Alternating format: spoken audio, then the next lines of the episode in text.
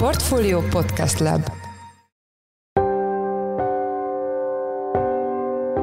Mindenkit üdvözlünk, ez a Portfolio Checklist december 5-én hétfőn. Mai műsorunk első témája természetesen Matolcsi György szokatlanul kemény a kormány gazdaságpolitikája ellen megfogalmazott kritikája lesz. A jegybank elnök egyebek mellett elhibázott intézkedésekről, válságközeli állapotról és arról is beszélt a parlament gazdasági bizottságában, hogy azonnal ki kéne vezetni az árstoppokat. Matolcsi György megnyilatkozása az meglepő lehetett, szerintem két okból. Egyrészt azért, mert borulátóbb helyzetképet festett beszélgetett a magyar gazdaság állapotáról, másrészt pedig azért, mert az ezzel kapcsolatos felelősségben kevésbé volt hárító jellegű.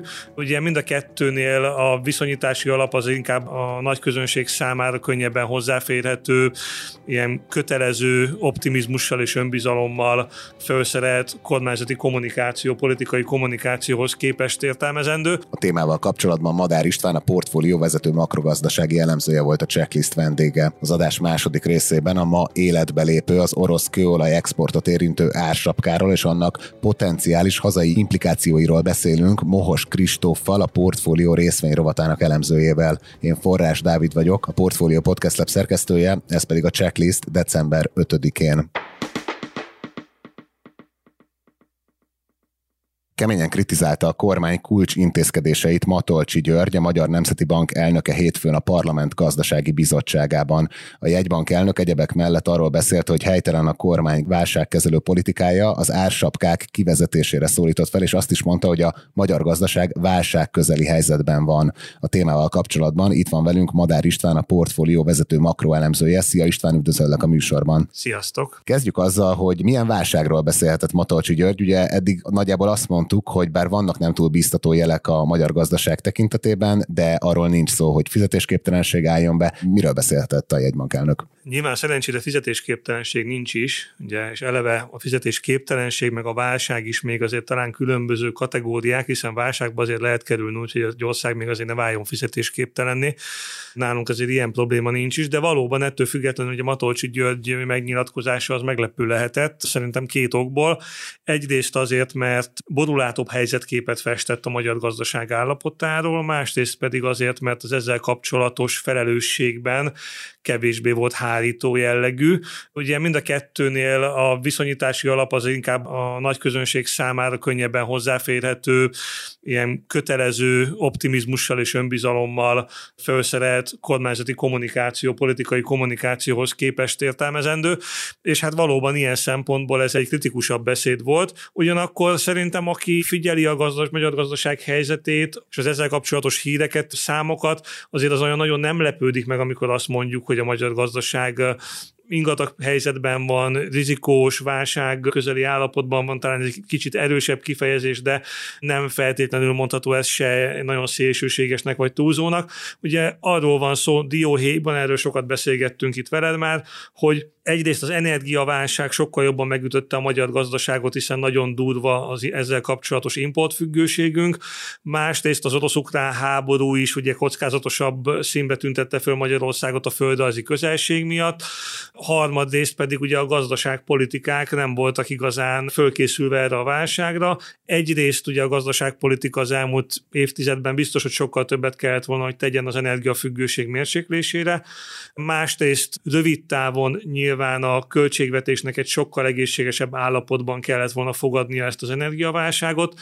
Ezzel párhuzamosan nyilván a stabilitást segítette volna, hogyha az Európai Unióval kapcsolatos viták nem éreződnek odáig, hogy a, az uniós forrásokkal kapcsolatos bizonytalanság is ennyire nagymértékű, illetve azért a monetáris politika is sokszor ingadozott ebben az időszakban, és ezek az ingadozások nyilván szintén nem tettek jót a gazdaságpolitika hitelességének. Ezek így összeadódnak, és ebből jön az, hogy ugye van a magyar gazdaságban egy forinton levő leértékelődési nyomás, ezt most a jegybank ugye kezelte az utóbbi hónapokban sikeresebben, mint az előtte levő időszakban.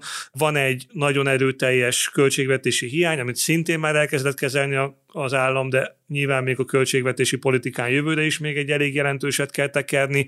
Ennek a kihívásnak a folyamánya a különböző nem túl piacbarát különadók rendszere, és lehetne sorolni azokat a híreket, amik nap mint nap szerepelnek a sajtóban. Ugye az árstop is egy ilyen dolog, ami inkább politikai célokat szolgál, mint sem különösebben az inflációra vagy a szociális helyzetre érdemi hatást tudnak kifejteni. Tehát ez az a nagy kép, amit most Matolcsi György értékelt. Én úgy gondolom, hogy bár voltak benne erős szavak, de a tényszerűségében nem áll messze a valóságtól. Ez a mostani értékelése a jegybank elnöknek. Nyilván általában azért a, a, a politikai kommunikáció sokkal bájosabbra csomagolja be annak érdekében, hogy az ne okozzon politikai károkat, és hát nyilván minden politikának meg egyébként az a célja, ugye, hogyha valami baj is van a gazdaságban, akkor annak mindig legyen valami felelős, ami nem ő, hanem valaki más más. Igen, ugye arról is beszélt Matolcsi György ebben a megszólalásában, hogy az ársapkák azok 3-4 százalékos inflációs többletet okoznak, azonnal ki kell őket vezetni, hogy eddig, mint hogyha a jegybank is olyan kicsit olyan megértő lett volna az ársapkákkal kapcsolatban, és talán jegybanki elemzésekben is az volt, hogy még csökkentik is az inflációt. Szerintem konkrétan az élelmiszer ársapkáról ott ezeket leírták, hogy akkor így mi történhetett. Igen, ez valóban azért egy kicsit inkonzisztens a korábbi akár jegybanki megszólalásokkal is, hiszen azért mindig kötelességszerűen, talán még monetáris tanácsbeli indoklásokban, kamatindoklásokban is, meg inflációs jelentésekben is azért elő, elő előjött ez a, ez a szempont, és ott mindig azt állapították meg, ugye, hogy mechanikusan figyelembe véve az adott termékek súlyát az üzemanyagtól a tojásig, aminek ugye rögzítve van az ára, az, hogyha drágább lenne, az az inflációt mérsékli. Azt gondolom az üzemanyag esetében esetében egyébként az érvényes is, tehát ott ugye olyan a termékpálya, hogy nem nagyon lehet más termékeken behozni azt a veszteséget mondjuk egy kereskedőnek, amit egyébként elszenved mondjuk a, az üzemanyagár sapkán, de például az élelmiszer esetében azért van egy olyan általános vélekedés, hogy nagyon furcsa az a jelenség, hogy bizonyos alapélelmiszereket, bár összességében nem túl nagy súlyú, de mégiscsak alapélelmiszereket berögzítünk, ugye adunk rá egy sapkát, nem engedjük őket drágulni, és közben mégis Európa torony magasan legmagasabb élelmiszerinflációját Magyarországon láthatjuk. Ugye ennek az egyik olvasata az, hogy hát még magasabb lenne, hogyha nem lenne ársapka. Persze fölmerül a kérdés, akkor miért lenne még ennél is extrémebben a magyar élelmiszer a legdrágább, vagy a leggyorsabb drágul, ütemű drágulást fölmutató. A másik magyarázat meg az, hogy azért talán a kiskereskedelem összes elbizonytalanító intézkedése a kötelező tartalékolástól a, a 4%-os különadóig, a maga az ársapka ténye, és még egy csomó olyan nyilatkozat, ami elbizonytalanítja az itteni szereplőket azzal kapcsolatban, hogy mennyire lesz nekik stabil az üzletmenetük, azok mind-mind felhívások tulajdonképpen arra, hogy ameddig van rá lehetőség, addig érdemes emelni az árat, azzal is, mint egy biztosítékot képezve a bizonytalanabb jövőre, és egyben kompenzálva a veszteségeket, amiket az ásapkán elszenvednek. Ugye ezt nyilván a versenyképesebb kiskereskedelmi cégek még úgy is érzékelhetik, hogy egyébként az árérzékenyebb vevők elkezdenek hozzá menni, tehát nem is sokat bukik igazából az ásapkán, vagy akár meg is köszönheti a, a kiskereskedelmi forgalom néhány szereplője azt az átrendeződést, ami jelen pillanatban megfigyelhető a, különböző élelmiszerláncok között, másrészt pedig nyilván az, hogy más termékeknek az árai viszont ezzel párhuzamosan látványosan emelkednek, az azt jelentheti, hogy a, a hatás az marginális lehet, vagy akár pervers hatás is kialakulhat, de ezzel kapcsolatban eddig se a jegybank, se más szakértők nem nyilvánultak meg, úgyhogy igazából azért, ha megnézzük, hogy a, az élelmiszer árak sapkája mekkora mechanikus, automatikus infláció csökkenést jelent, tehát ha behelyettesítjük mondjuk a 90 forintos tojást a 130 forintos tojással, stb., akkor nyilván ebből ki tudunk számolni egy, egy infláció csökkenést. Érzésem szerint ez az infláció csökkenés ez 3-4 százalékpontnál kisebb egyébként. Tehát, hogyha igazak a jegybankelnök szavai, és ezt valóban valamiféle mérés erősítette meg, akkor a jegybank az most nagyon-nagyon pessimista azzal kapcsolatban, hogy, hogy igazából milyen nem kívánatos hatások sokat hoz az ársapka. Mondhatnám azt is, hogy kétszer annyit emelnek a cégek, mint amennyit, legalább kétszer annyit emelnek a kiskereskedelmi cégek, mint amennyit egyébként a, az ásapka miatt csökkentenek. Ha ez valóban így van, akkor ez valóban egy rendkívül káros és egyáltalán semmilyen érdemi szakmai haszna nincsen egy ilyen ásapkának, de mondom, ezzel kapcsolatban azért szívesen látnánk egy, egy olyan számítást, amelyik ezt alátámasztja, mert egyelőre ilyen nincsen. És ugye arról is beszélt a jegybank elnök, hogy Magyarországon az egyik legmagasabb, talán második legmagasabb az ikerdeficit. Ugye itt igazából a folyófizetési mérlegünk hiányával ugye nagyon lehet mit kezdeni, mert ilyen energiaárak mellett és ilyen deviza környezetben ugye ezt nehéz helyre billenteni. Hát most így nem tudom, a költségvetési fegyelmet kérte itt számon a kormányon? Valószínűleg igen, ugye ahogy említettem, az ikerdeficitnek alapvetően két ilyen rövid távú, nagyon karakteres oka van, nyilván több apróságból lehet ezt összerakni. Az egyik az általad említett energiamérleg romlás, itt gyakorlatilag arról van szó, hogy csak az energia árak elszállása miatt az energia import számlánk annyira megnőtt, hogy csak mondjuk 21-ről 22-re a folyófizetési mérlegünk a GDP 6-8 százalékával is tamolhatott akár, ami óriási tétel, tehát ez egy óriási jövedelem kiszívás a gazdaságból, és nyilván ezzel párhuzamosan ugye a forint stabil stabilitását is alássa ez a dolog, hiszen a nem egyensúlyi külpiaci folyamatok azok a forint piacon egyszerűen egy olyan deviza keresletet generálnak és forint kínálatot, ami, ami a forint gyengülését okozza. Ugyanakkor emellett kétségtelen, hogy a költségvetés helyzete az messze-messze rosszabb volt annál 2021-22-ben, mint amennyit egyébként a magyar gazdaságnak a helyzete indokolt volna. Tehát a költségvetés teljesen rossz pozícióban futott neki ennek az energiaválságnak, és olyan helyzetben, ahol egész egyszerűen nem, hogy pénze nem volt arra, hogy esetleg az ezzel kapcsolatos feszültségeket valahogy tompítsa, hanem még tulajdonképpen plusz extra kiigazításokat kellett végrehajtani több ezer milliárd forint értékben, annak érdekében, hogy a költségvetést kellően stabilnak mutassa a befektetők felé is a kormányzat. Tehát ilyen értelemben van, azt gondolom, valóban értelme az iker deficit probléma emlegetésének, és ugye még itt annyit, amit már említettem egyszer, hogy valóban ugye a maga ez ez az energia áremelkedés, ez egy olyan óriási léptékű volt, és annyira tőlünk kívülálló sok, ami, amihez valóban nem sok köze van a kormánynak ebben a formájában, és ez valóban el kellett szenvednünk. Ugyanakkor az, hogy más országok ezt jóval kisebb folyófizetési mérleg hiány romlással tudták abszolválni, annak az az oka, hogy nem annyira kitettek a külső energia importnak. Ugye a magyar gazdaság esetében lehet azt mondani, hogy mondjuk 10-12 év az nem elegendő arra, hogy átalakítsuk a piaci szerkezetét mondjuk a gázfogyasztásunknak, de ha valaki ránéz mondjuk egy, egy kockázati térképre Magyarországon, mondjuk akár csak a 17-ben, 18-ban valaki ránézett egy kockázati térképre, akkor azért az könnyen mondhatta azt, hogy azért itt egy ilyen komoly veszély van, hogy van egy nagyon erőteljes energiaimportunk, a magyar gazdaság nagyon gázfüggő, nagyon importgázfüggő, és ezen belül is nagyon orosz importgázfüggő.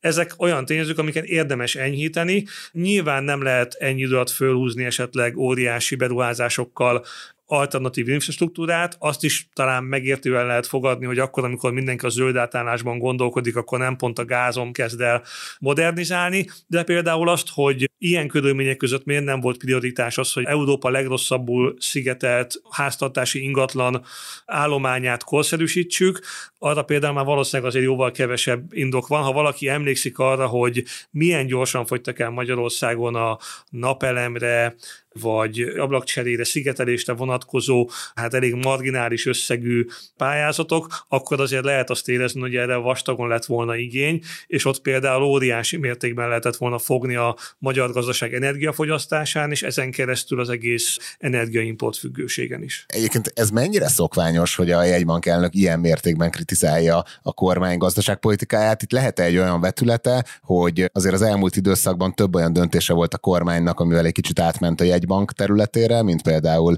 ugye már korábban is a kamatstoppok, de most az elmúlt azt hiszem két hete ugye a betéti kamatokra is már van egy ilyen intézkedés, és akkor most Matolcsi György is egy kicsit átmegy a kormány pályájára. Hát ezt nehéz messziről látni, hogy pontosan mi motiválja egy bankot akkor, amikor a megszokottnál sokkal kritikusabb hangot üt meg. Ugye a jegybanknál is azért láthattunk időnként, vagy láthatunk, hallhatunk olyan helyzetértékeléseket, akár nem a gazdaság egy-egy szeletére, hanem szűkebb szeletére, ami tényleg egy ilyen nagyon erős húrá optimista hangulattal van tálalva. Aztán látunk olyat, ahol kritikusabbak. Ez a mostani az nyilván kirívó eset. Hogy pontosan mi lehet az oka, azt, azt nehéz megmondani, de azt gondolom, hogy olyan szempontból jó helyen keresgélünk, hogy, hogy érezni, hogy e mögött egy megromlott viszony van. Tehát azért akkor, amikor egy jegybankelnök ennyire kritikus, és nem csak a gazdaság helyzetét, hanem az ebben való gazdaságpolitikai felelősséget illetően is, akkor, akkor azért ott lehet sejteni, hogy a viszony az nem, nem baráti már. Tehát, hogy ezt a piac is így érzékeli, tehát mi azért ilyen háttérbeszélgetéseken, piaci szereplőkkel való informatív beszélgetéseken azért nagyon sokszor halljuk azt, hogy, hogy az egyik ilyen fejtődést az okozza, hogy, hogy vajon most a jegybank és a kormányzat viszonya milyen is, mennyire együttműködő természetű így a gazdaságpolitika. Ugye azért a jegybank próbál az infláció ellen tenni, ezt nyilván neki muszáj elég szigorú kamatpolitikával megcselekedni, ugye az előbb beszéltünk, hogy azért a magyar inflációval a legtöbb probléma van egész Európában.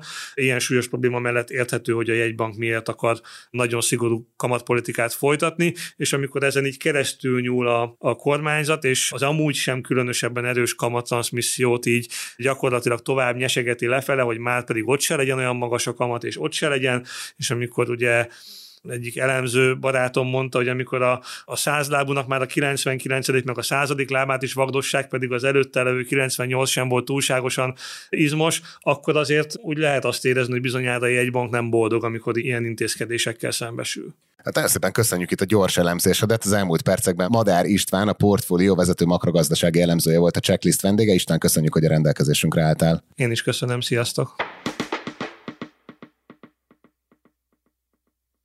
Szombaton az EU vezetői megállapodtak róla, hétfőn pedig már életbe is lépett a tengeri olajszállításokra vonatkozó az orosz kőolaj exportot érintő ársapka. A témával kapcsolatban itt van velünk Mohos Kristóf, a portfólió részvény rovatának elemzője. Szia Kristóf, üdvözöllek a műsorban. Szia David, üdvözlöm a hallgatókat. Kezdjük ott, hogy mit kell tudni ettől a mai naptól érvényes ársapkáról, milyen következményei lehetnek. Itt hordóként 60 dolláros árplafonról lett megegyezés, illetve ez az, ami mától él. Ugye pontosan attól a naptól, amikor ugyancsak élesedik, hogy az EU-ban a júniusban eldöntött a hatodik orosz szankciócsomagnak az egyik része, ugye az a része, hogy nem importálhat senki orosz nyers olajat az Európai Unióba. Ugye ez alól néhány ország kivételt képez, például Magyarország, a Szlovákia és Csehország mellett. Tehát gyakorlatilag mentességet harcoltunk ki ebben a szempontból, és hogy a barátság kőolajvezetéken továbbra is jöhető Magyarországra a vezetékes energia. Ugye nehéz lenne pótolni máshonnan a kieső mennyiséget, ugye a is a százszalombaté finomítója által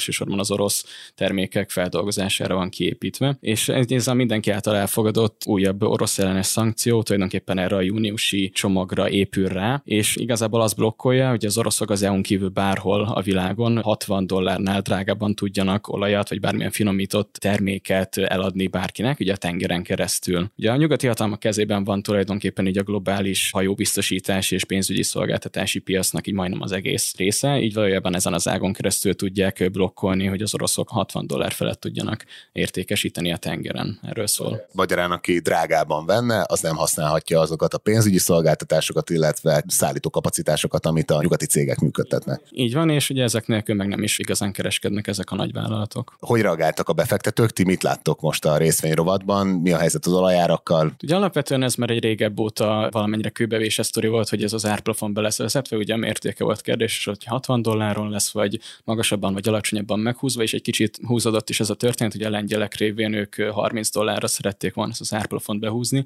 ugye arra hivatkozva, hogy termelési költség nagyjából 20 dollár hordonként az oroszoknak, viszont aztán ők is elfogadták a 60-asat. A lényeg a lényeg, hogy nagyjából már pénteken lezajlottak így a fontosabb árfolyamreakciók. Ez ugye azt jelenti, hogy a nyugati Brent benchmark olajterméknek az árfolyama jelentősen emelkedett, illetve egyébként ma is kb. 2,5-3 os pluszban van, közben az orosz irányadó termék, ugye az urának az árfolyama pedig 8%-ot esett. Tehát így, ami igazából fontos, ez a kettő közötti különbség, ugye ez a spread. Ez azért fontos, hogy az ukrajnai háborút megelőzően a, még a világpiaci árhoz tudott igazodni az orosz terméknek, az orosz olajnak a jegyzése, viszont egy jelentős diszkont alakult volt időszak, amikor több mint 35 dollár is volt a különbség a, a Brent típus és, a, és az Urál típusú termék között. Ugye masszív negatív spread volt, ez azért, mert ugye sok nyugati ország, illetve vállalatok elkezdték leállítani az Urál távoli olajvásárlásokat, elsősorban egy reputációs okok miatt, és hát emiatt kénytelenek is voltak az oroszok elég komoly árkedvezményeket adni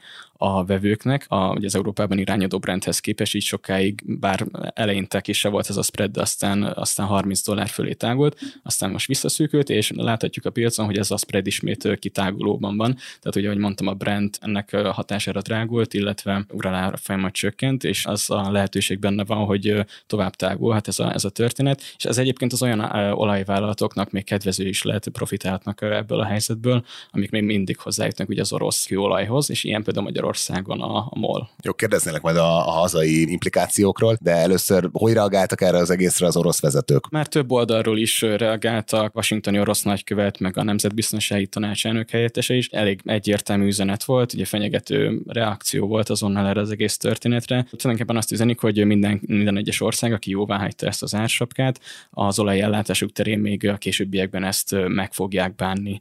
Illetve arról, arról van szó tulajdonképpen, hogy az ebben a történetben résztvevő tagállamok felé nem fognak olajat szállítani. Egyébként azzal számolnak, az a mögött a gazdasági szempontból a logika, hogy a kínai és az indiai piac fel tudja majd venni azt a kieső keresletet, amit európai igény támasztott még ugye az ársapka előtt. Ennek az egész fenyegetésnek a legitimitását vagy komolyságát azért valamennyiben árnyalja az a az a tény, amit már az előbb ugye mondtam, hogy 20 dollár körül van a kitermelési költsége az orosz termékeknek, és egyébként 60 dollár körül adják el az olajat konkrétan a kínai és az indiai piacokra is. Az iparági elemzők már élezték is, hogy ez az ársapka véletlenül nem fogja az orosz olajbevételeket érdemben lejjebb szorítani. Jó, akkor most magyarán ugye 60 dollár körüli a világpiaci ára a kőolajnak? A Brent típusú olajnak valahol 85 dolláron van, az Urálé pedig olyan 63. Tehát igazából ez az egész árma mechanizmus az akkor lenne igazán fájó Oroszország számára, hogyha ennél magasabb lenne a, az olaj ára, hiszen akkor ütköznének bele, és akkor tulajdonképpen ez úgy működik, hogy még azok az országok is, akik nem vesznek részt ebben a mechanizmusban, tulajdonképpen azok meg egy ilyen nagyon nagy diszkonttal kapnak meg az orosz kőolajat, tehát hogy akkor valahol így egy ilyen működési logikája lehet ennek a rendszernek. Tulajdonképpen igen, és egyébként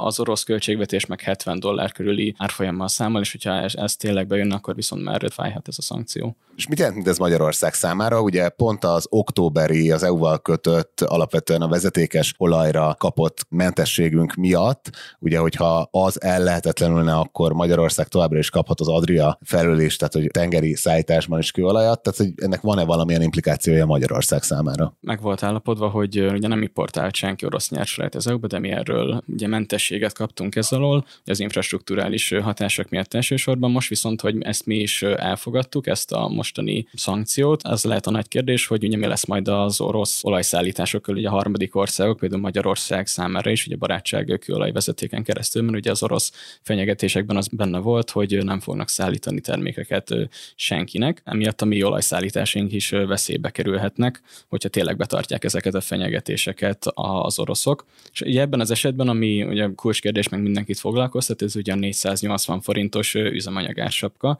illetve annak a fenntarthatósága. Hát ugye ezzel kapcsolatban az egyik alapfeltételen ennek a megtartásának legalábbis a legfrissebb kormánykommunikáció alapján az ugye MOL százhalombattai finomítójának a zöggenőmentes működése mellett az, hogy a barátság kőolajvezetéken probléma nélkül tudjon zajlani az áramlás, és hát gyakorlatilag ez került, ez került veszélybe, ez a, ez a része ennek a lábnak. És egyébként, hogy vagy így időrendben is a dolgokat elhelyezzük, mert, mert még van ennek további kihatása, így is a szankcióknak. Ugye a hatodik orosz ellenes csomag már június júniusban ugye eldőlt, hogy az orosz olajimportnak így kb. 90%-át ugye betiltják. A hajonbett olajról van elsősorban szó jelenleg, ez ugye ez teljesen, illetve ugye a vezetékes olajat csak Magyarország, Csehország, meg Szlovákia az, aki mentesülnek ez alól. Illetve ami még nagyon fontos, hogy a, ugyanennek a szankciócsomagnak van egy február 5-i dátuma is, illetve egy eseménye is, mikor már nem csak a finomított orosz termékeknek a behozatala lesz ugyancsak tilos az Európai Unióba, hanem ami nagyon fontos, hogy az országok közti kereskedelem is tilos lesz, és az ugye Magyarország szempontjából is fontos, ugye például a molnak van finomítója Százhalombattán, illetve Pozsonyban is, és akkor már nem lesz meg az a lehetőség, hogy a két ország között kereskedjenek, tehát hogy ide-oda adják, vegyék a termékeket, és hát ugye ez egy elég komoly ellátásbiztonsági kockázatot jelenthet majd így a, a jövőre nézve. És hát egy, alapvetően is egy elég dízelhiányos európai környezetben fog jönni mindez a, ez a február 5-i helyzet, és egyébként ezért is egyre több energiapiaci szak szakértő sürgeti azt, hogy érdemes lenne kivezetni ugye ezt a 480 forintos hatósági árat. Tehát, hogy a piaci alapú nagykereskedők az import terén ki tudják építeni a, a lehetőségeket, és vissza tudjanak térni a piacra, mielőtt ezt késő lenne. Nagyon szépen köszönjük az elemzésedet. Az elmúlt percekben Mohos Kristóf a portfólió részvény rovatának elemzője volt a checklist vendége. Kristóf, köszönjük, hogy a rendelkezésünkre álltál. Köszönöm a lehetőséget, sziasztok!